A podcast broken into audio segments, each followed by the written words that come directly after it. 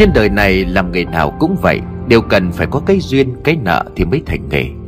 Có những người tìm đến với nghề vì cái duyên, nhưng theo nó được hay không, trụ lại được hay không thì lại do cái nợ. Người ta vẫn thường nói rằng một nghề thì sống mà đống nghề thì chết, cũng là như vậy.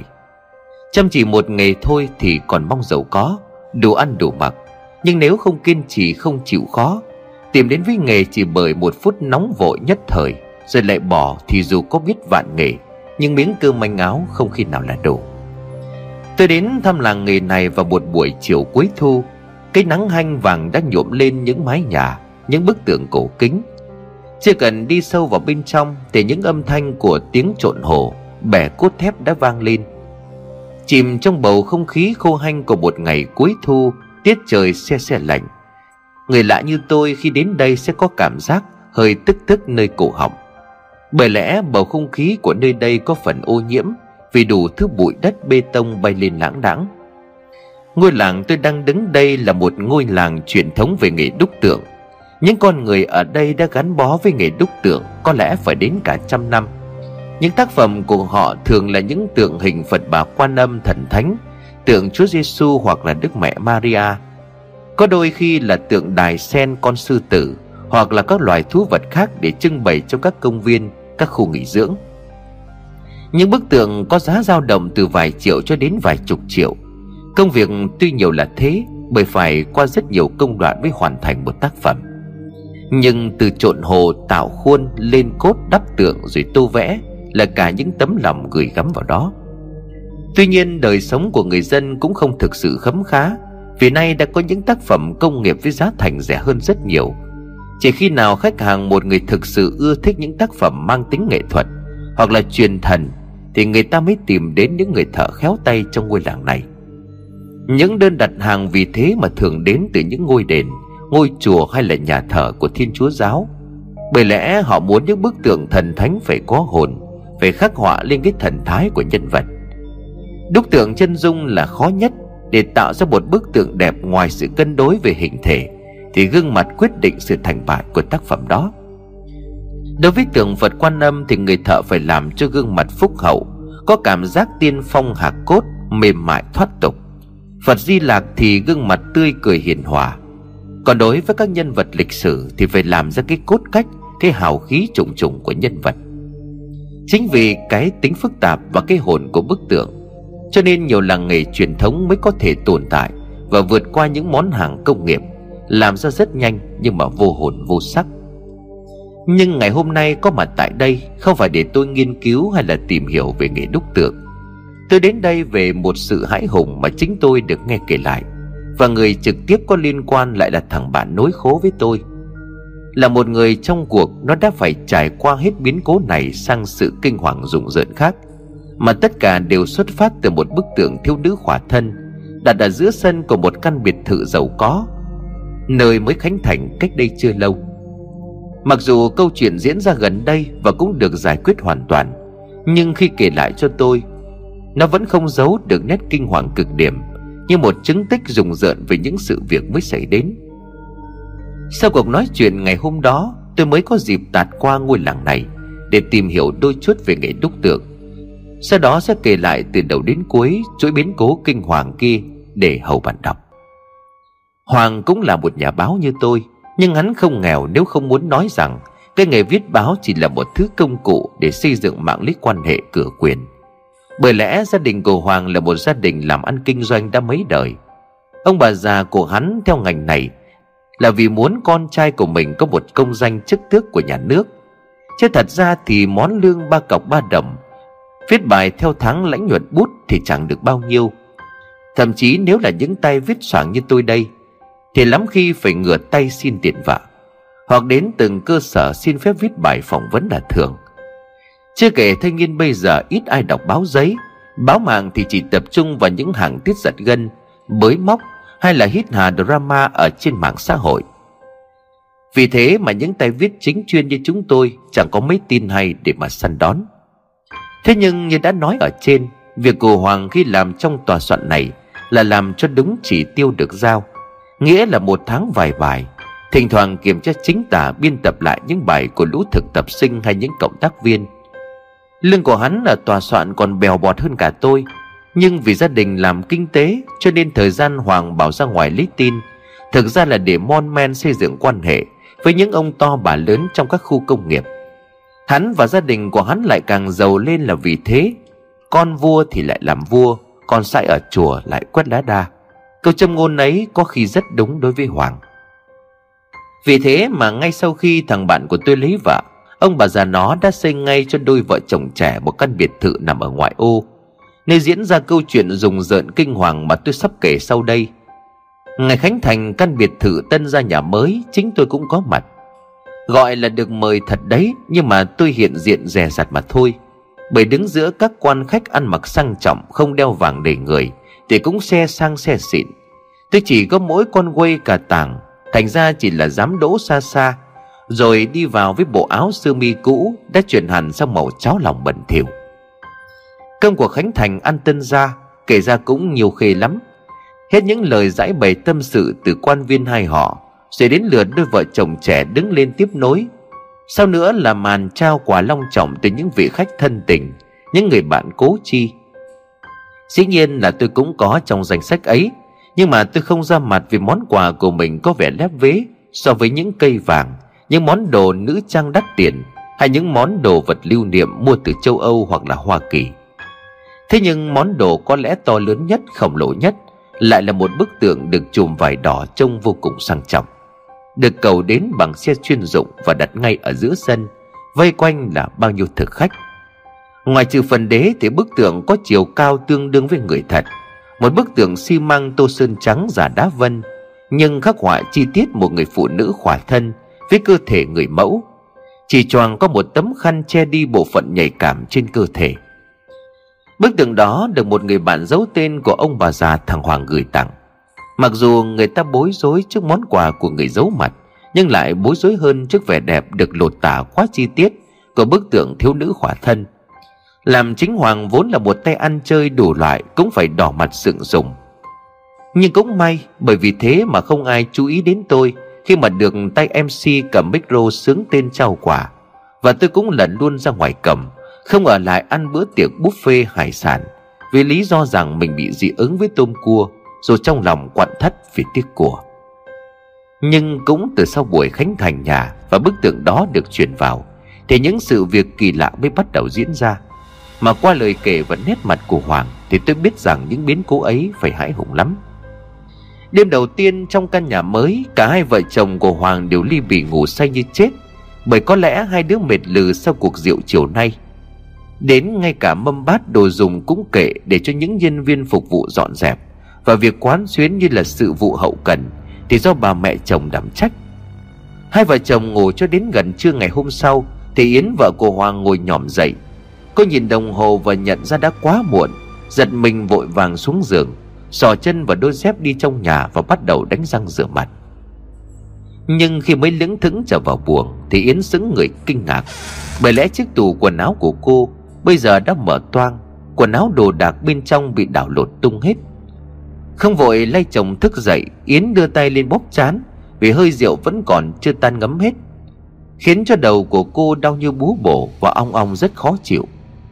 Cô nhớ ra rằng đêm qua mình đi ngủ sau chồng vì Hoàng uống quá say, vừa đặt mình xuống giường là đã ngáy, còn cô thì vẫn phải tẩy trang theo thông lệ rồi mới đi nằm. Lúc ấy trời cũng chưa quá khuya, mới độ chừng hơn 10 giờ tối, và cái tủ trước mặt vẫn còn đóng kín. Nghĩ đến đây, Yến mới giật mình khẽ lay vai của chồng rồi ấp úng nói: "Anh Hoàng ơi, dậy đi anh, nhà mình có trộm sao ấy?"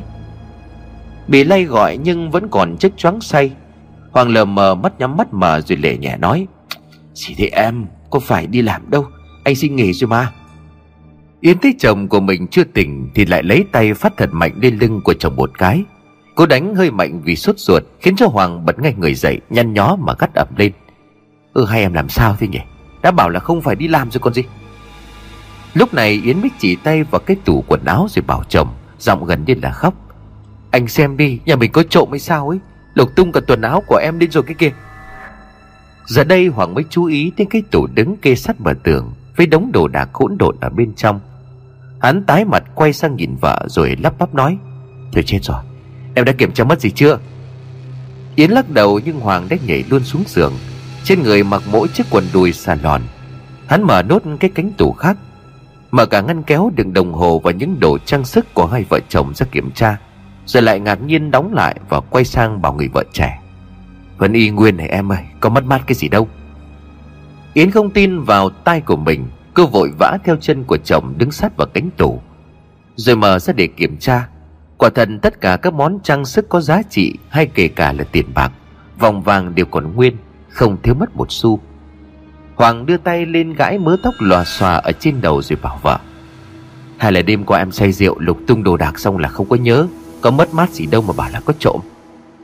Yến không chấp nhận giả thiết ấy, vì rõ ràng đêm qua cô còn tẩy trang xong rồi mới lên giường để đi ngủ. Làm sao có thể vì say mà không nhớ nổi mình làm gì. Lạ hơn nữa là ngăn tủ của Hoàng thì vẫn còn nguyên vẹn, không có suy chuyển chút nào. Nhưng thế mặt của Hoàng có vẻ đăm chiêu suy nghĩ, dường như không tin vào câu chuyện trộm cắp của mình. Yến lại ngồi thụp xuống kiểm tra tất cả quần áo, váy vóc trong tủ một lần cho chắc. Nhưng thật lạ là bởi lẽ chúng không mất đi cái nào, chỉ bị sắp xếp lộn xộn tứ tung, như thể đêm qua có người lạ tự nhiên vào đây thử đồ rồi buông quăng bỏ vãi. Yến vốn là một người ngăn nắp, rồi cũng là con nhà có điều kiện, kẻ hầu người hạ rất nhiều, nhưng mà từ bé đã thích sắp xếp đồ đạc theo ý của mình. Nay vừa cùng với chồng dọn về nhà mới lại xảy ra chuyện này, cô tỏ ra vô cùng khó chịu. Nhưng bên cạnh mình, Hoàng chỉ ngáp dài một cái rồi vươn vai đi vào nhà tắm. Hắn vốn là một gã công tử bột, tính tình vô cùng phóng đãng, ít khi để ý những chuyện lặt vặt linh tinh. Nếu nói đúng ra thì hai vợ chồng nhà này khác nhau một trời một vực.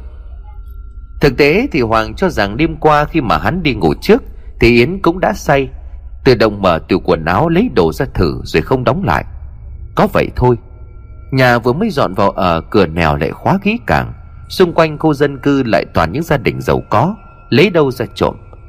Thế cho nên càng suy nghĩ thì Hoàng lại càng chắc mẩm là vợ mình say rượu. Rồi hắn cũng quên đi, chẳng thèm để ý làm gì cho nhức đầu.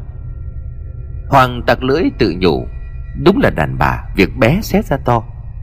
Lúc tắm táp xong xuôi bước ra khỏi cửa thì Yến cũng đã sửa soạn đi đâu đó. Hoàng không hỏi mà sang ngay phòng làm việc, vì hắn chợt nhớ ra còn một số hợp đồng chưa thanh toán hết.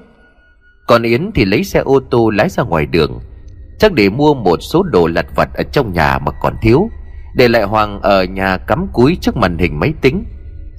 Lại phải nói qua khuôn viên của căn biệt thự nhà Hoàng, nó được xây dựng theo phong cách tân cổ điển, rất bắt mắt hợp thời, với những lan can sắt uốn cong mỹ thuật bao quanh những ban công lắp kính để thu hút ánh sáng tự nhiên vào trong nhà. Nội thất là trong nhà dùng màu trắng làm tông chủ đạo, điểm nhấn bằng những cụm đèn chùm lạ mắt sơn đen và những bức tranh mỹ thuật được khách khứa đem tặng đã treo lên từ hôm trước.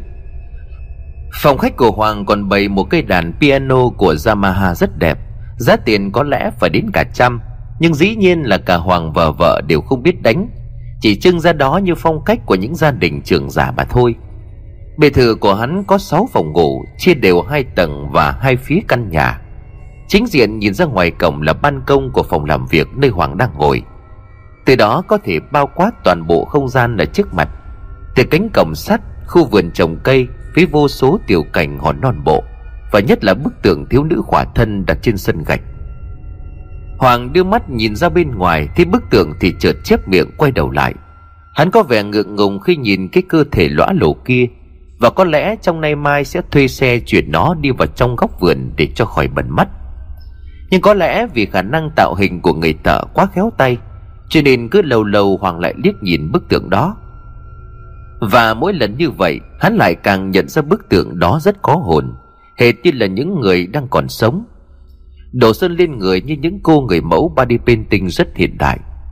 Hoàng thầm nghĩ, hóa ra ông già nhà mình cũng chơi với dân nghệ sĩ, lạ thật. Cười vì một ý tưởng khá hay ho vừa rồi được khám phá, Hoàng lại cắm cúi tính toán những khoản phải chi và những hợp đồng chưa hoàn tất.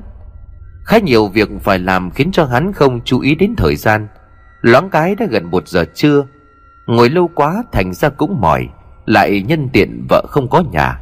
Hoàng đứng dậy rút một điếu thuốc 3 số được giấu rất kỹ trong một quyển sách, rồi ra ban công châm lửa hút. Nhưng hắn còn chưa mở cửa kính để luồng gió thổi vào cho bớt tắt khói thuốc thì đã ngạc nhiên trố mắt đứng nhìn, rồi lắc đầu quẩy quậy như không thể tin vào thị giác của mình. Rồi cau mày lắc đầu bực mình, bột ra một tiếng. Đứa đếch nào vào sân nhà mình thế kia. Hoàng kéo hẳn tấm rèm rồi đưa tay mở kính, ngẩng đầu nhìn ra ngoài sân rồi nói theo thói quen trưởng giả: Ê, ai vào đấy hả? Vào đây kiểu gì, định ăn trộm ăn cắp đó hả? Câu nói còn chưa kịp thốt ra hết thì chợt khựng lại, vì ở dưới sân chẳng có ai. Thế mà chỉ trong một khoảnh khắc rất ngắn trước đây, Hoàng đã nhìn có một người con gái mặc áo 2 dây, váy ngắn đến đầu gối, đang thẫn thờ ngẩng đầu nhìn lên cửa sổ buồng ngủ của hai vợ chồng. Sân buồng ngủ nằm chếch sang tay trái, cho nên Hoàng chỉ nhìn thấy một nửa khuôn mặt của cô gái kia. Qua những đường nét dáng vẻ ở bên ngoài thì trông cũng thanh tú lắm, bởi làn da trắng toát và sống mũi cao nổi hẳn lên trên. Vầng trán hơi cao làm cho một bên mắt trũng sâu hẳn xuống, nhìn cứ như một cô gái ngoại quốc chứ không phải là người Việt Nam. Cái nét đẹp chỉ thấy trong phim ảnh, và qua đó Hoàng cũng đoán được rằng cô ta còn trẻ, độ tuổi chắc chỉ có đôi mươi mà thôi. Ấy vậy mà chỉ trong khoảnh khắc, cái bóng dáng hình mảnh mai yểu điệu ấy đã biến mất không còn một dấu tích. Hoàng kinh ngạc lắm, hắn vỗ tay lên trán như đang tự trách mình còn say rượu cho nên nhìn ngả hóa quốc. Có lẽ đó chỉ là hình ảnh phản chiếu lên cửa kính của một cô gái đang đi trên đường, chứ không phải là sự hiện diện thực chất của một người nào đó ở dưới sân. Gã suy nghĩ hồi lâu mà không ra vấn đề, đến lúc cái điếu thuốc kẹp giữa hai ngón tay sẽ đến đầu lọc khiến cho họng bỏng rát thì hắn mới giật mình vẩy vẩy mấy cái. Sức nóng của điếu thuốc làm cho hắn tỉnh lại, và một lần nữa tự cho rằng mình say rượu cho nên nhầm lẫn. Hoàng lắc đầu cố quên đi hình ảnh cô gái trẻ và cả hai ngón tay đau rát vì bị bỏng. Hắn lại ngồi xuống bàn máy tính để xem xét lại nốt những hóa đơn, dù rằng kể từ lúc đó lòng của gã tự nhiên khơi dậy một dự cảm lạ lùng về một người con gái lạ mặt đứng ở dưới sân. Ngồi một lúc không chịu được, Hoàng đứng dậy đi loanh quanh trong phòng làm việc. Và hắn đã đi khá lâu, cơm nước không nấu mà đi đâu chẳng nói gì. Hoàng mới sốt ruột với cái điện thoại di động ở trên bàn, ấn số gọi cho Yến. Nhưng đáp lại hắn chỉ là tiếng thông báo của tổng đài về việc khu vực Hoàng ở không có sóng. Hắn kinh ngạc méo mặt nhìn xuống cái di động. Quả thật màn hình hiển thị lên hình ảnh cột sóng bị gạch chéo. Hắn tái người chẳng hiểu kiểu gì, vì ngay giữa khu ngoại ô toàn biệt thự mà sóng điện thoại không có thì nói làm gì. Hơi bực mình, Hoàng đang định xuống nhà để tự nấu ăn thì Yến đi về. Hoàng nhìn vợ rồi liền hỏi: Em đi đâu về vậy?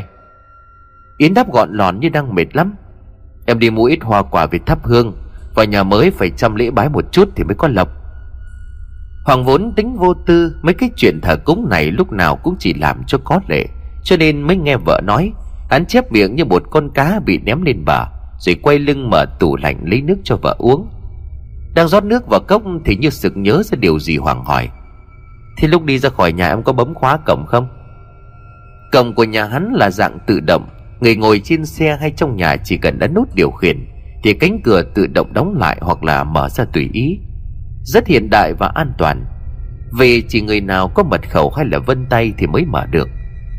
Nghe chồng hỏi thế, Yến hơi ngạc nhiên, ngẩng đầu nhìn Hoàng khó hiểu rồi nói: Có chứ, em vẫn còn đang nghĩ là đêm qua có trộm cho nên là khóa cả cửa ra vào, cửa ga ra nữa cơ mà. Cổng thì đương nhiên là cũng đóng rồi. Em còn ngồi trong xe ô tô đợi đến lúc mà cổng đóng hoàn toàn thì mới đi. Sao anh lại hỏi như vậy? Mặt của Hoàng hơi ngây ra. Vậy thì rõ ràng là không có thể ai vào nhà hắn. Vậy thì cô gái lạ mặt kia chắc chắn là do hắn tưởng tượng, hoặc là hình ảnh phản chiếu của một người đi ở ngoài đường lớn. Hoàng không nghe vợ hỏi, chỉ hơi lắc đầu rồi cất chai nước vào tủ lạnh. Yến lúc ấy cũng mệt quá, thành ra phải đánh vật với cái đống hoa quả nặng trĩu ở trong giỏ, cho nên cũng không quan tâm. Có điều cô cũng thoáng nhận ra nét mặt có phần đờ đẫn của Hoàng, một người đàn ông có tiếng là nhanh nhạy và giỏi tính toán trên cả thương trường lẫn tình trường. Nhưng Yến chỉ cho rằng Hoàng vẫn còn say rượu, chưa kể công việc về chứng từ sổ sách lại còn dang dở chưa xong, cho nên Hoàng có đôi chút không bình thường. Hai vợ chồng loay hoay một lúc, ăn xong bữa trưa khi mà đã 2 giờ chiều rồi lại lăn ra ngủ. Cuộc sống mới của đôi vợ trẻ con nhà giàu vẫn như vậy. Khi mà người ta đã sinh ra ở vạch đích nửa bước chân thì mọi suy nghĩ cũng chẳng vướng víu gì quá nhiều, những thứ vụn vặt thêm nữa. Hoàng và vợ nằm ngủ ở trong phòng mãi cho đến khi chiếc điện thoại rung lên thì mới tỉnh dậy. Yến nghe máy cô alo một lúc rồi tươi cười nói như vui vẻ lắm, khiến cho Hoàng cũng phải nhòm dậy để nhìn theo. Và bất chợt hắn sững người cau mày hướng mắt về phía của vợ. Yến dường như cũng cảm thấy sau lưng của mình có ai đó cho nên quay đầu lại, tỏ ý hơi ngạc nhiên vì thái độ của chồng. Cô áp tay lên điện thoại rồi khẽ nói: "Mẹ em gọi." Dứt lời Yến trở lại với cuộc tâm sự còn đang dang dở với bà mẹ đẻ. Hai mẹ con chẳng biết nói gì với nhau mà xôn xả lắm. Cả 15 phút vẫn còn chưa xong. Hoàng sốt ruột ngồi lên tay cầm cái điện thoại di động của mình, còn ánh mắt thì lại kinh ngạc hơn, vì bây giờ đã có sóng chứ không còn mất tín hiệu như hồi trưa. Hắn cau mày cầm điện thoại sang phòng làm việc, hùa hùa trong không khí như người ta vượt mũi. Nhưng lạ thay vừa bước chân vào cửa phòng thì cái di động tịt ngóm không còn một vạch sóng. Lần này Hoàng cầm chiếc điện thoại ra ngoài ban công thử thêm lần nữa, nhưng còn đang đứng ở bên trong, hắn phải kinh ngạc trợn tròn đôi mắt, vì ngay ở dưới sân nhà vẫn ở vị trí y hệt sáng nay, có một người con gái đang đứng ngẩng đầu lên nhìn ban công ở phòng ngủ. Vẫn là cô gái đó, vẫn là cái áo 2 dây và chân váy ngắn, nhưng dưới ánh trăng xanh làn da của người đó dường như còn trắng hơn cả hồi sáng, một màu trắng bượt bạt như màu da của một con thạch thùng hay đậu ở trên trần nhà. Khuôn mặt nhìn nghiêng dưới ánh sáng lạnh lẽo của đêm trăng lại càng xanh hốc hác, và con mắt thì trũng sâu hẳn xuống thành một hố đen thăm thẳm như không nhìn thấy đáy. Hoàng nhìn cảnh tượng kinh dị đó mà chết chân tại chỗ, mồm của hắn há lớn mà chẳng cất nổi lời. Hoàng muốn nhanh chóng sang buồng của vợ để nhìn ra ngoài cửa sổ, mà đôi chân bất lực cứ dính chặt lên nền nhà. Toàn thân của hắn như bị một sợi dây vô hình trói chặt lại, khiến cho hắn không thể nào cử động nổi, dù trí óc thì vẫn đang hoàn toàn tỉnh táo. Dưới lúc ấy thì dưới sân lại có sự kỳ dị nữa xảy đến. Hoàng trông thấy cả hàm dưới của người con gái kia mở hé, rồi cứ như vậy nó há lớn hơn nữa, tưởng chừng như là phần khớp nhai dính quai hàm trên dưới đã bị rời ra, làm cho cả hàm bong ra khỏi sọ. Hoàng trố lồi cả mắt, đồng tử giãn to như là con thú nhìn kẻ thù. Người hắn run lên lầy bầy, tưởng chừng chỉ chạm một cái có thể đổ vật xuống sàn. Thế nhưng cái đầu của cô gái kia lại từ từ quay lại, thay đổi hướng nhìn từ phòng ngủ của hai vợ chồng sang khung cửa sổ, nơi mà Hoàng đang đứng. Nó vẫn giữ y nguyên vị trí của cái quai hàm rộng ngoác như mồm của một con trăn đang nuốt mồi. Bây giờ Hoàng mới lần đầu tiên được chiêm ngưỡng cái dung nhan kinh dị kia. Sáng nay hắn mới chỉ được nhìn một nửa khuôn mặt, còn lúc này khi đã trông thấy nốt bên còn lại thì Hoàng chỉ ước rằng hắn bị cận, hoặc là bị mù luôn thì cũng tốt. Bởi đó không phải là một bộ mặt người, hay nói đúng hơn phần còn lại của ngũ quan đã bị hóa lỏng và chảy ra như thể nhựa đường đã nấu chảy. Vầng trán cao mà sáng nay từng khiến cho Hoàng ngơ ngẩn, lúc này đã để bong ra lộ ra sọ người trắng ngợn. Con mắt sâu cũng đã hở cả tròng, khiến cho nhãn cầu ở bên trong bị rơi cả ra ngoài. Đó cũng là lý do vì sao mà cái quai hàm có thể mở lớn đến như vậy. Tất cả gộp lại với nhau khiến cho cô gái tưởng chừng xinh đẹp đã trở nên khủng khiếp và tởm lợm như quỷ dữ. Hoàng cứ chết đứng chân ở giữa phòng làm việc, hai tay buông thõng, cái cổ rướn ra xa như một kẻ bị gù lưng, còn đôi chân run rẩy chỉ trực khuỵu ngã xuống ngay. Bỗng ngay lúc đó một bàn tay lạnh buốt vỗ mạnh lên vai, khiến cho hắn giật mình, rú ầm lên rồi ngã bổ nhào xuống đất. Thế nhưng hóa ra đó chỉ là vợ của Hoàng. Yến nói chuyện với mẹ xong đã lâu, nhưng không thích chồng vào nằm lại. Cô tưởng rằng Hoàng đã đi nấu cơm cho nên định xuống nhà để phụ giúp. Ai ngờ lúc đi qua văn phòng thấy Hoàng đứng ở giữa nhà, đèn đóm lại không bật, cứ bần thần lặng lẽ như một người ngớ ngẩn. Và khi cô vỗ tay lên vai thì hắn lại rú lên như thể gặp ma. Yến hơi sợ hãi, cô gượng cười để hỏi chồng: Hay, anh làm sao thế hả? Sao tự nhiên mà lại rú lên như thế?" Hoàng vẫn còn ngồi bệt xuống dưới nền nhà, khuôn mặt tái mét như là bị rút hết máu. Hắn hoảng hốt ú ớ nói: "Em đây ạ, thế anh mà cứ tưởng là ma." Yến chép miệng bảo chồng: "Ma nào, em đây chứ ma nào, chỉ nói nhảm là nhanh. Thì không xuống nấu cơm mà, hay là gọi đồ ăn ở bên ngoài?" Nhưng mới nói đến đây thì Yến khựng lại, vì nhận ra vẻ mặt thất thần thất sắc của Hoàng, và nhất là đôi mắt trắng dã đang toát ra những nét kinh hoàng sợ hãi. Toàn thân của Hoàng vẫn còn run lên bần bật, trống ngực của hắn vẫn còn đập thình thình như vừa tham dự một cuộc đua nước rút. Yến đưa mắt nhìn chồng rồi ấp úng hỏi: "Anh sao thế hả? Trúng gió à? Sao mặt mũi tái mét cả kia?" Hoàng vội vàng quay đầu lại nhìn xuống sân chứ không trả lời câu hỏi của vợ. Nhưng một lần nữa khoảng sân lặng ngắt không một bóng người, và những ngọn đèn cảm ứng không hề bật sáng. Điều đó chứng tỏ rằng từ nãy đến giờ trước cửa của nhà Hoàng hoàn toàn không có ai. Bởi lẽ nếu có người thì những bóng đèn cảm ứng trên mái nhà sẽ phải tự động bật sáng. Nhưng lúc này đây thì những giải kiến của khoa học cũng không làm cho Hoàng yên tâm, vì rõ ràng căn nhà này đã bị một thế lực rùng rợn nào đó bủa vây và chế ngự.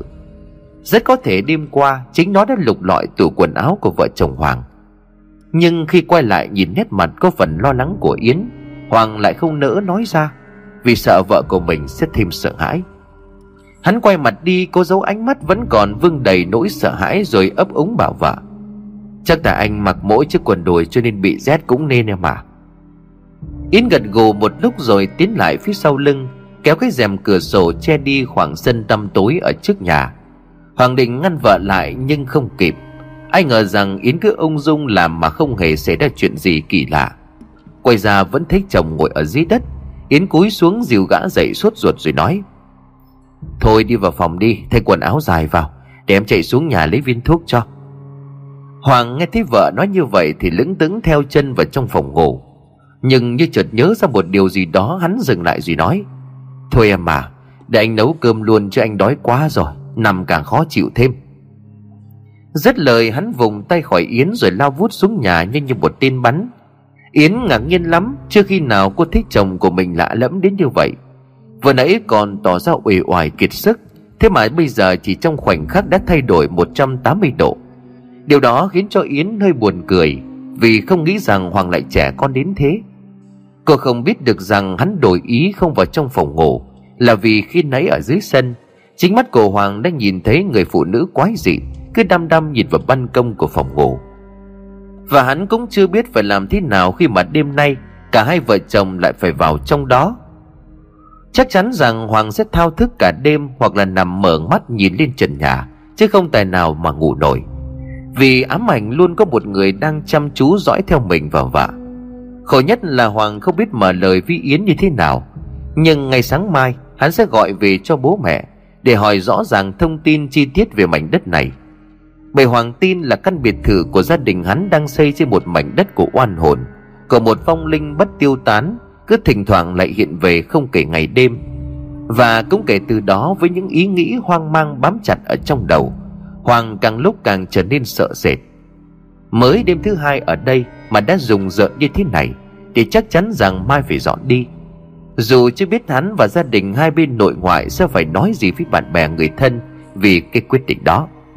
Hoàng đưa mắt nhìn sang Yến, cô vẫn tỏ ra vô cùng bình thản, không hề biết được rằng đã có một loạt những hiện tượng quái dị sắp ập đến thay đổi hoàn toàn mọi thứ, mà chính cô cũng là một nạn nhân bất đắc dĩ.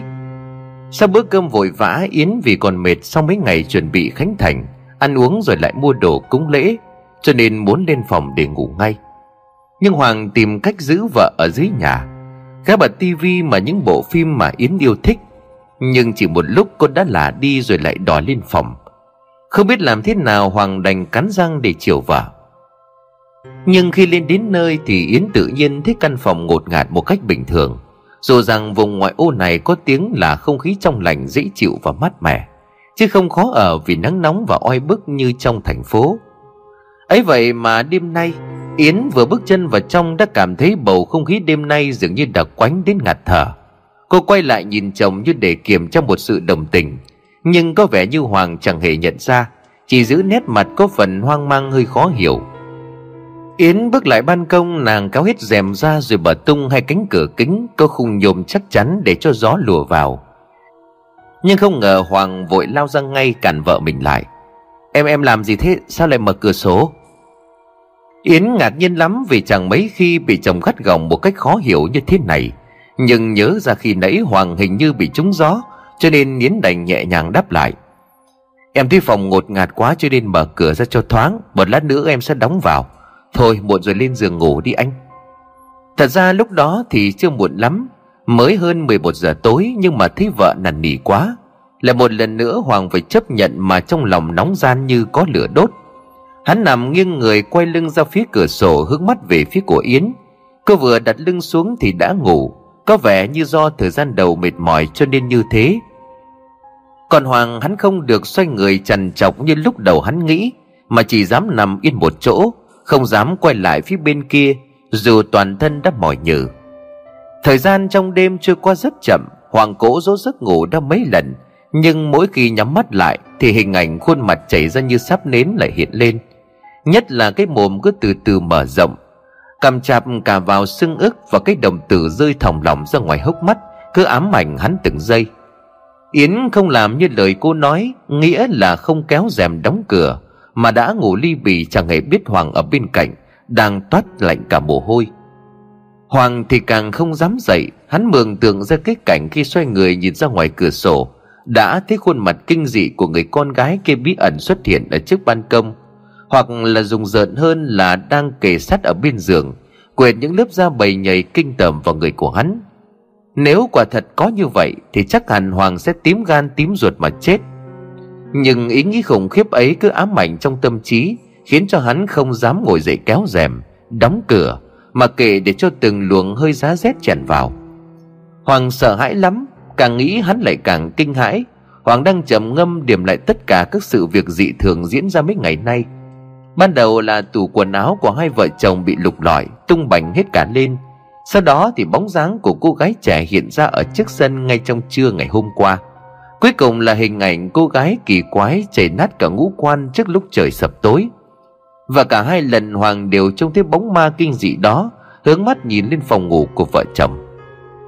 Hoàng rợn người khi nghĩ đến cái cảnh con ma với bộ mặt chảy ra như sáp nóng, mắt mũi mồm tai đều nhão nhợt tởm lợm, mặc trên người từng chiếc áo, luồn chân vào từng chiếc váy của vợ Hoàng.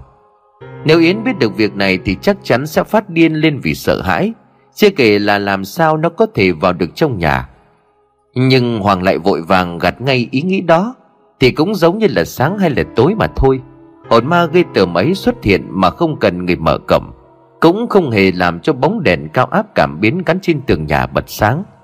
Hơn nữa, Hoàng xuất thân là một gã học khối C, trong đầu của hắn vốn nặng sự tò mò cảm tính, không thể tìm ra cách cắt nghĩa lý giải nào khoa học. Tiểu chung lại, Hoàng đoán chắc rằng mình đã gặp ma, và rất có thể ngay trong lúc này, khi đang nằm bên cạnh vợ mình, thì hồn ma đó vẫn còn đứng ở dưới sân, dõi con mắt duy nhất còn nguyên vẹn của nó nên nhìn chằm chằm vào cửa sổ.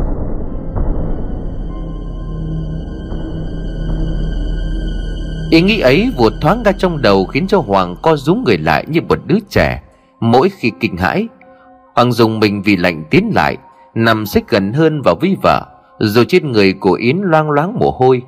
Dường như luồng hơi giá buốt thấu xương tràn vào từ cửa sổ, chỉ mình Hoàng cảm nhận được, hoặc đơn giản vì nó chỉ cho mình Hoàng biết được. Hoàng có cảm giác ngay sau lưng của hắn là một con mắt độc nhất vẫn còn gắn ở trong tròng, chừng chừng mở to nhìn hắn mà không chớp. Càng vậy, Hoàng lại càng không dám xoay người lại, dù cả lúc này đây cơ thể của hắn đã tê bại cả đi vì lâu không thay đổi tư thế. Bỗng nhiên, một trận gió mạnh từ ngoài cửa lùa vào, mang theo một làn hơi giá buốt thấu xương, khiến cho Hoàng một lần nữa co rúm người và run lên. Hắn kinh hãi lấy hết can đảm để xoay người nhìn lại. Ở ngoài sân, trận gió lớn đang cuốn bay những chiếc lá ở trên cây, uốn cong cả những cành cây khẳng khiu, vặn vẹo như nó mang những cánh tề bà quái. Hoàng nằm ở trên giường không tài nào nhìn được xuống sân, nhưng hắn lại tự tưởng tượng ra cảnh người thiếu phụ với khuôn mặt chảy như sáp nến đang đứng lù lù ở đó và ngẩng đầu lên nhìn, dõi mắt đăm đăm vào phòng ngủ. Cái rèm cửa bị gió thổi bay phần phật như những cánh buồm trong cơn bão lớn. Nó giật lên liên hồi như có một sức mạnh vô hình nào đó điên cuồng giận dữ, muốn giật tung nó ra rồi vứt xuống nền nhà. Mấy cái cửa sổ nẹp khung nhôm tưởng chừng như chắc chắn mà cũng phải run lên bần bật, kêu lên ken két từng hồi dài không dứt vì cơn giông tố. Lá cây bụi đất từ cửa sổ bay tứ tung vào phòng ngủ. Thế nhưng tất cả những sự việc ầm ĩ hãi hùng ấy chỉ một mình Hoàng biết. Bên cạnh hắn, Yến vẫn đang nằm li bì mê man trong giấc ngủ, như là một người uống phải liều thuốc mê quá mạnh. Hoàng vẫn nằm ở trên giường, mặt đã hướng ra phía ban công, nhưng vẫn không đủ can đảm đứng lên đóng cửa. Hắn cứ chồm chăn lên tận cằm, người run lên bần bật vì sợ hãi, tưởng chừng có thể rụng rời cả những khớp chân tay. Làn mây ở trên cao đã bắt đầu kéo đến, che khuất đi ánh trăng nhàn nhạt đã lên quá cao, vốn không tỏa đủ sức sáng xuống khuôn viên của ngôi biệt thự, nay lại càng trở nên tăm tối rợn người và huyền bí như một khu nghĩa địa. Hoàng tưởng giấc mảnh đất này từng là một bãi tha ma hay một mồ chôn tập thể để đêm đêm những hồn ma bóng quế cứ lần lút hiện về, và rất có thể người thiếu phụ kia là một trong số chúng. Và biết đâu rằng ngay lúc này đây, ngay chính trong căn buồng ngủ này, đang có hàng chục những hồn ma lẩn khuất bao vây xung quanh hai vợ chồng mà không để Hoàng và Yến nhìn thấy. Ý nghĩ ấy thoáng qua trong óc khiến cho lưng của Hoàng lạnh buốt. Gió ở ngoài trời vẫn thét gào phụ họa cho nỗi sợ hãi kinh hoàng đang bủa vây tứ phía. Hoàng lùi dần sát vào cạnh vợ, nhưng hình như Yến đã dậy. Cô ngồi lên rồi vòng tay qua ôm trước cổ của chồng, như chẳng hề hay biết đến sự việc khủng khiếp đang diễn ra trước mắt. Hoàng thấy tay của vợ choàng lên cổ thì cũng thuận thế mà nắm lấy, siết chặt vào trong lòng. Nhưng lạ quá, sao tay của Yến lại gầy và nhẹ như thế này? Cảm giác ôm vào trong ngực như thể ôm không khí, chẳng hề có chút phản lực hay chút hơi ấm nào truyền lại. Hoàng cúi đầu nhìn xuống rồi lại đưa bàn tay đang nắm tay của vợ lên trước mặt, nhưng bỗng nhiên Hoàng trố mắt hét lên kinh hãi, bởi quả thật hắn đang nắm bàn tay nhưng nó chỉ dài đến khuỷu, còn phía sau thì không còn thấy nữa. Hoàng tung cái cánh tay của người chết ra sau rồi bật ngửa xuống sàn nhà, mồm há ra cứng, còn đôi mắt lạc thần rõ ràng chẳng còn sinh khí. Hắn lồm cồm bò dậy, tiến thoái lưỡng nan, không biết bò ra ban công hay là trốn qua cửa phòng. Bởi lẽ ngăn cách hắn và cái cửa là người vợ đang ngồi ở trên giường, nhưng nó không phải là Yến mà là hồn ma khủng khiếp của người phụ nữ tối nay.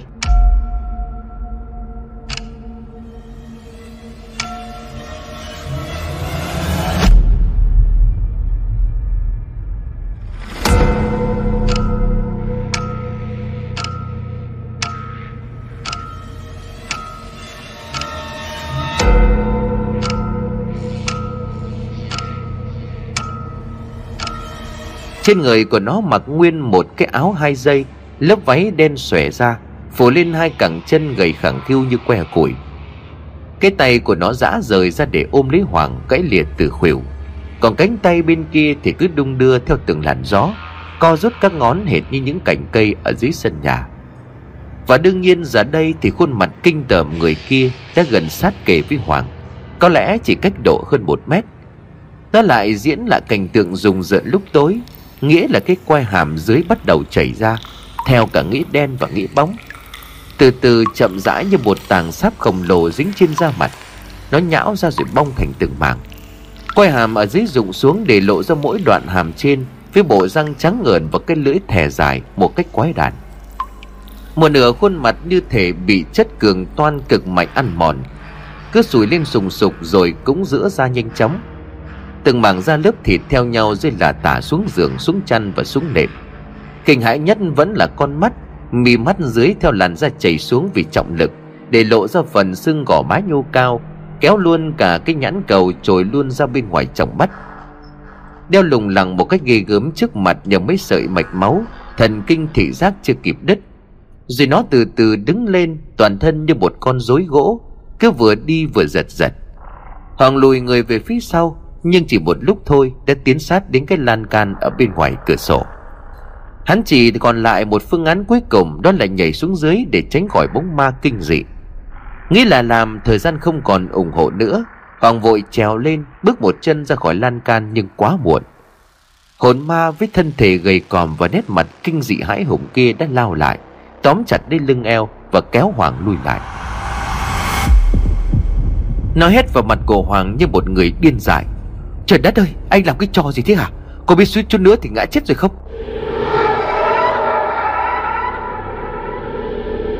Hoàng ngớ người ra mặt đần như ngỗng ỉa. Hắn không biết gì cả. Chẳng lẽ tất cả chỉ là một giấc mơ? Vì bây giờ trước mặt cô Hoàng là vợ gã chứ không phải là hồn ma khủng khiếp kia.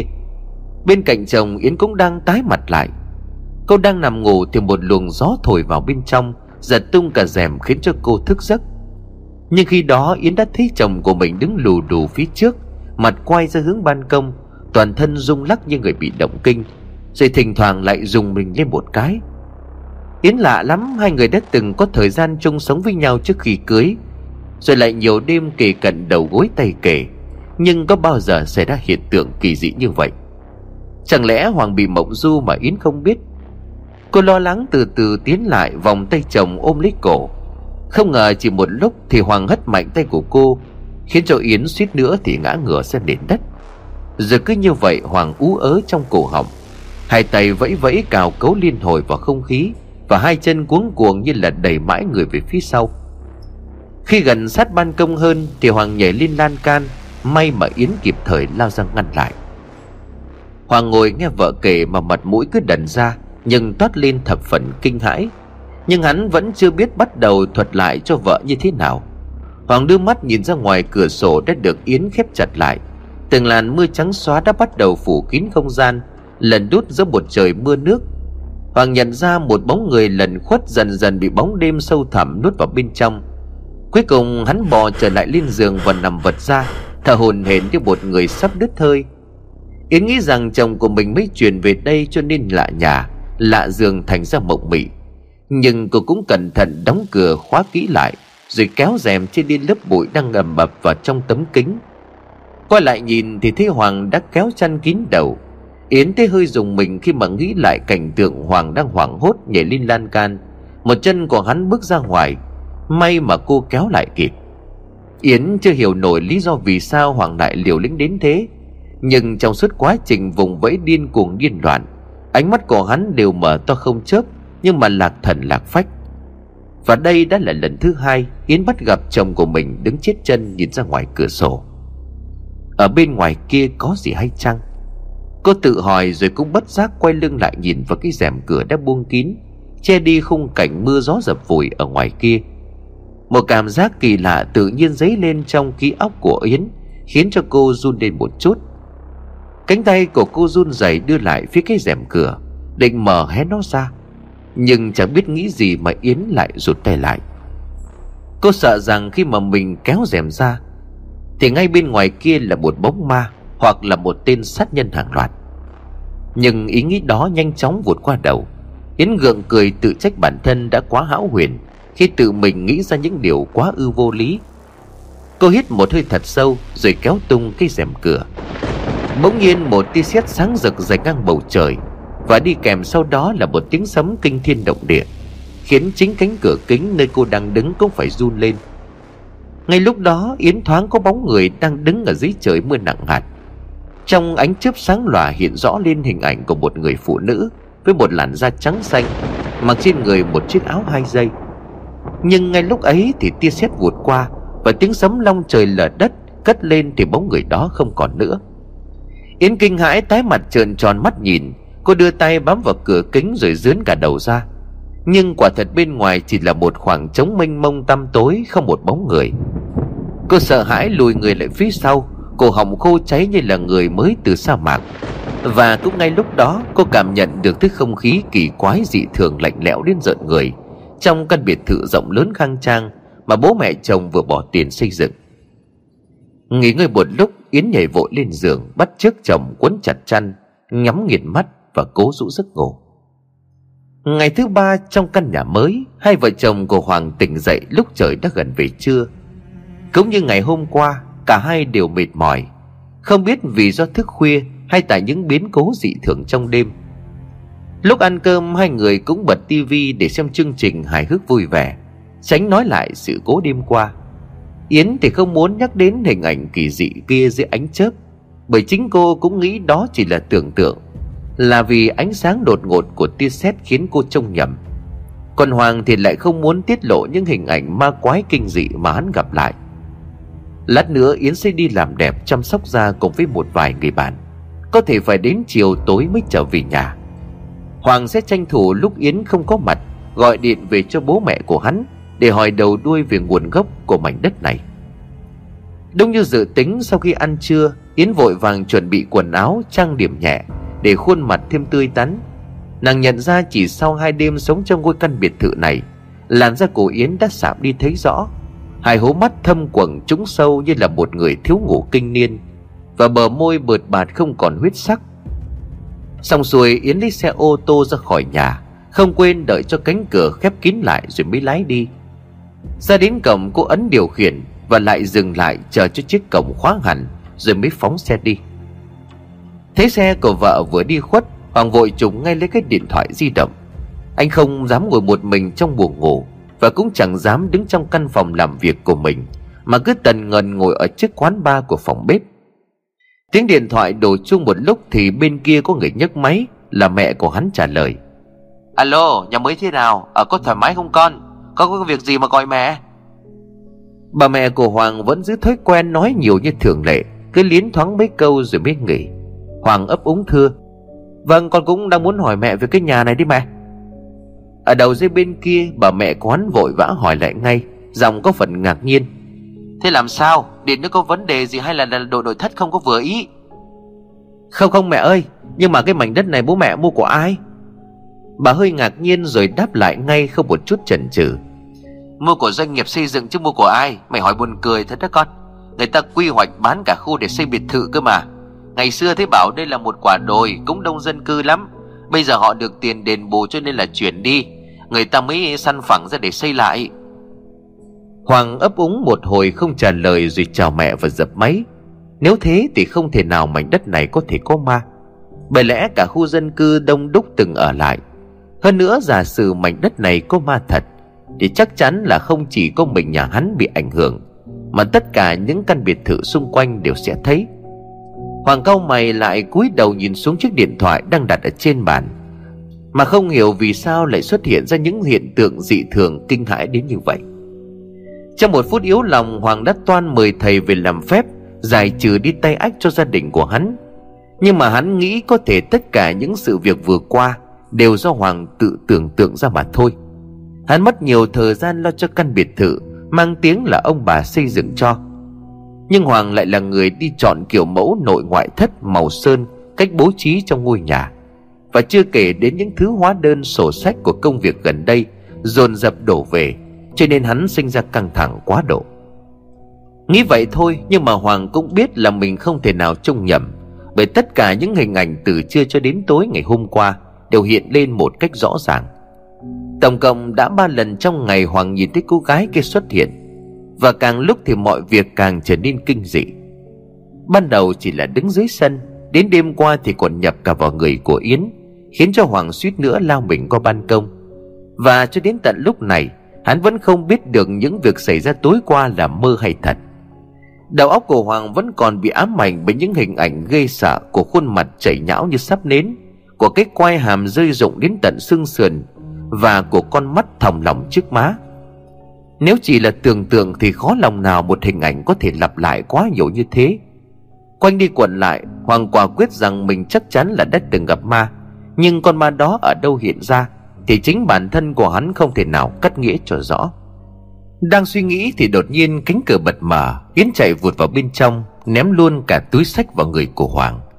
Hắn thất kinh không hiểu chuyện gì vừa mới xảy ra. Vốn không phải là người cục cằn nóng này, Hoàng đã định hỏi vợ, nhưng ngay lập tức hắn lại ăn một cái tát thẳng vào giữa má. Yến như thể một người điên, tóc tai rối bù, quăng hết cái nọ đến cái kia, rồi lao vào cấu xé chồng như một con mẹ dại. Hoàng thất kinh đè ngửa vợ ra, giữ chặt chân tay rồi hỏi lại, cô sao thế hả, điên à? Có biết đồ đạc bao nhiêu tiền không mà ném đi như thế? Yến nhổ toẹt bãi nước bọt vào mặt của chồng, làm cho Hoàng không kìm được, giang tay tát cho vợ một cái. Yến bật khóc nức nở thảm thiết mà kêu, lấy nhau chưa được bao lâu mà anh đã dẫn gái về nhà, lại còn đánh đập tôi, anh còn là người nữa không hả, đồ khốn nạn. Nghe vợ nói như vậy, Hoàng ngớ cả người, mặt thuẫn ra nhờ một cái ống bơm rồi ngồi lên, ngoẹo hoàn đầu đi rồi hỏi, cô hay nhì gái nào, chứ ngồi ở đây từ nãy đến giờ thì làm gì có con nào vào nhà. Yến vùng lên chỉ tay ra ngoài cửa phòng ngủ của hai vợ chồng rồi gào lên, thì con nào đứng ở ngoài ban công, tôi để quên thỏi son đang về nhà lấy, vừa thấp thoáng xe của tôi lên đó đã lùi ngay vào trong nhà rồi, anh giấu nó ở đâu, ngồi đây đánh lạc hướng cho nó chạy đi đúng không? Tôi cứ nghĩ là anh thay đổi, không ngờ bao lâu nay anh vẫn chứng nào tật đấy, vẫn lăng nhăng chơi bậy trác táng.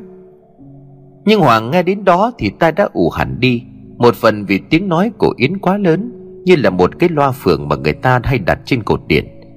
Nhưng chủ yếu là vì Yến vừa nhắc đến một người con gái đứng ở ban công. Vậy thì chắc hẳn đó chính là hồn ma kia, chứ không phải là người nào cả. Nó đã vào trong nhà. Đêm đầu tiên thì lục lọi đồ đạc của Yến, còn bây giờ thì đứng hẳn ra ngoài ban công và biến mất khi vợ của Hoàng trở lại.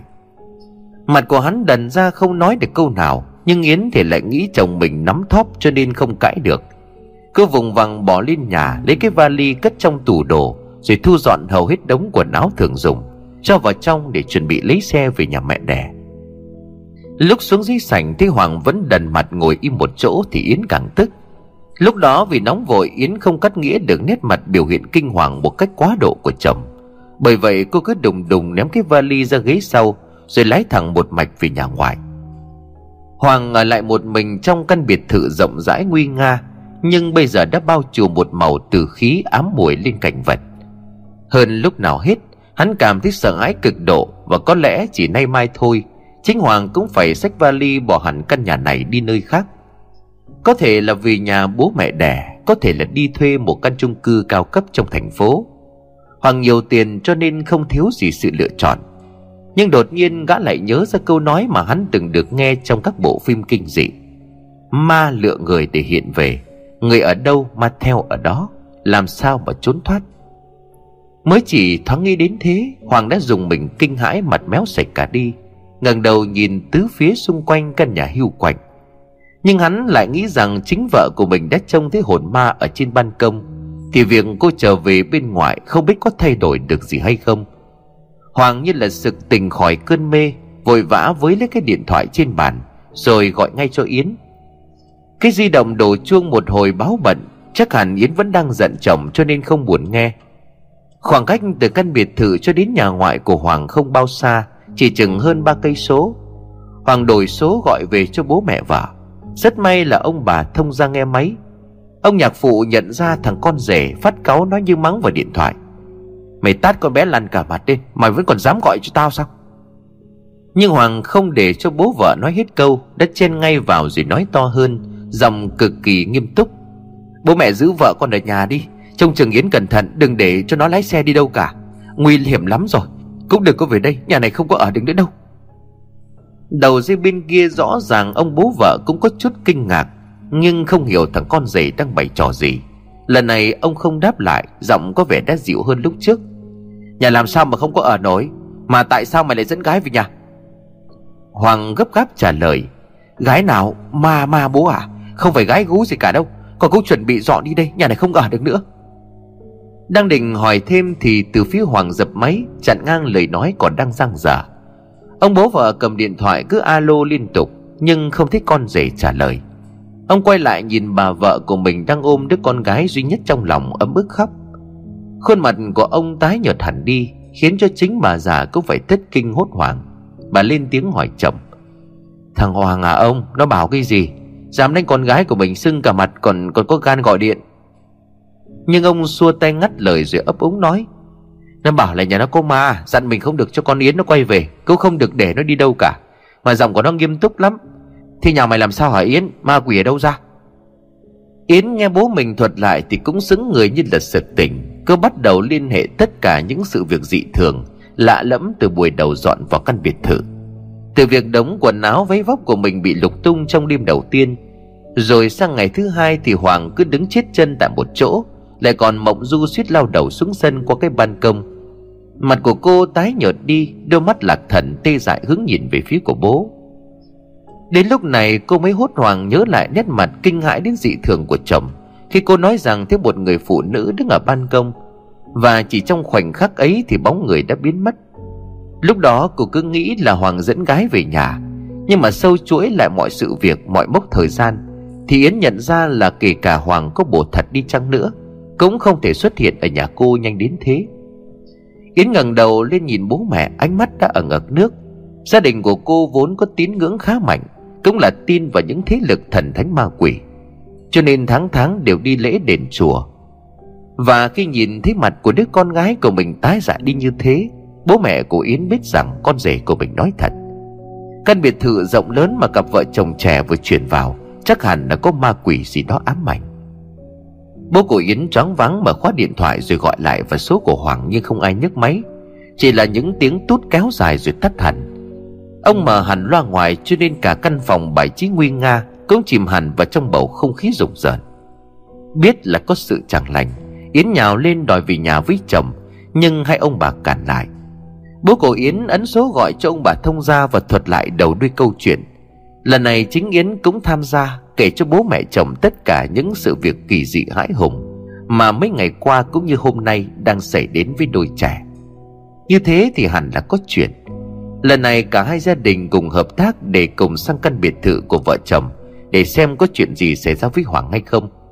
Họ tức tốc lao xe đi, lòng bừng lên một dự cảm bất thường về một bóng ma rùng rợn mà không hiểu vì sao lại xuất hiện trong căn biệt phủ. Hai gia đình đến nơi cùng một lúc. Yến cầm cái điều khiển mở khóa cổng. Khi mà cánh cổng vừa từ từ mở ra thì những người có mặt trong chiếc ô tô đều tái mặt kinh hoàng, nhìn lên mảng sân đang được ánh sáng mặt trời chiếu xuống. Dưới cái bóng nắng nhàn nhạt, hai bên thông gia và cả Yến đều trông thấy một người đàn ông cởi trần đang cầm búa đập liên hồi vào bức tượng thiếu nữ khỏa thân đang được đặt ở giữa sân. Hai người đàn ông vội vã tung cửa xe lao lại ngăn cản gã đàn ông kia lại. Đứng sau lưng ba người phụ nữ tỏ ra kinh hãi nhưng cũng khẩn trương theo bước của hai ông già. Họ cùng nhau dừng lại rồi thét lên sợ hãi. Hoàng, mày làm gì thế con? Dừng lại ngay đi, sao mày đập bức tượng đẹp thế hả con? Anh ơi, sao anh lại ra nông nỗi này? Trước mặt của họ, Hoàng đang cầm chắc cái búa tạ ở trong tay, mình trần trùng trục đập liên tiếp những phát nặng nề vào phần chân đế của bức tượng, khiến cho nó lung lay rồi đổ dạp ra trên nền đất. Và chính lúc ấy thì sự kinh ngạc đến hãi hùng mới dừng lại để đổ dồn tất cả về phía bức tượng vỡ nát ở dưới sân. Từ sau những mảng xi măng bong chóc, ở bên dưới những sắt thép đan chằng chịt với nhau để tạo khuôn cho bức tượng, là một cái xác người đã khô quắt lại như bị hút cả nước. Và dẫu rằng bị những mảng xi măng chưa bong ra hết che đi, người ta vẫn thấy được khuôn mặt bị đổ axit đậm đặc, chảy nhão ra và khô cứng lại. 6 người đứng trong sân đều hoảng sợ gần như chết đứng. Và chỉ trong giây lát những người đàn bà rú lên. Ông bố vợ của Hoàng lao lại giật từ tay con rể cây búa tạ. Bố của Hoàng cũng tái mặt rút điện thoại để gọi công an đến điều tra vụ việc. Sự thật kinh hoàng không ai tưởng tượng ra nổi. Trong bức tượng khỏa thân đẹp đẽ vô cùng lại là một bí mật động trời khủng khiếp. Hoàng ngay khi gọi điện cho bố vợ thì bỗng dưng mất sóng. Hắn kinh hãi nhìn vào trong phòng ngủ thì quả thật có một người phụ nữ đang đứng. Dĩ nhiên đó không phải là vợ của Hoàng, mà chính là người con gái mặc áo 2 dây, bóng ma lượn vờn trong sân nhà. Nhưng lần này nó không phô ra bộ mặt khủng khiếp rợn người như mọi khi. Hồn ma ấy đưa mắt nhìn Hoàng bằng một ánh mắt vô cùng buồn bã, tựa như đang van xin, tựa như đang cầu khẩn. Ở dưới phòng bếp, Hoàng vẫn đang ngẩng đầu lên, khuôn mặt tái dại đi mất hết sinh khí. Nhưng hắn cứ đứng chết chân một lúc mà không thấy hồn ma kia có phản ứng gì, chỉ đứng nhìn mình buồn bã. Thế rồi cô ta quay lưng xuyên qua bức tường phòng ngủ và biến mất. Những tưởng tất cả sự việc chỉ dừng lại ở đó thì thêm một lần nữa, chẳng biết có một mãnh lực nào thôi thúc trong đầu, buộc Hoàng phải hướng ánh mắt nhìn ra ngoài cửa sổ, nơi chiếu thẳng ra bức tượng đặt ở giữa sân. Và bây giờ thì mọi việc đã khá rõ ràng. Hoàng trông thấy bóng của người con gái đó chìm vào trong bức tượng mà không thấy trở ra lần nào. Hắn lờ mờ đoán ra rằng đó chính là nơi trú ngụ của vong hồn, hoặc là vong linh đó đang muốn chỉ cho Hoàng thấy được một điều mà bình thường hắn quá hoảng sợ cho nên không chú ý. Sau khi hồn ma đã chìm vào trong bức tượng thì một cảm giác bừng lên trong đáy dạ, thúc giục Hoàng khám phá và kết thúc tất cả vấn đề. Hắn chạy vào trong nhà để xe, tìm cây búa tạ rồi phăm bước ra ngoài sân. Những nhát búa đầu tiên đập vào phần chân đế.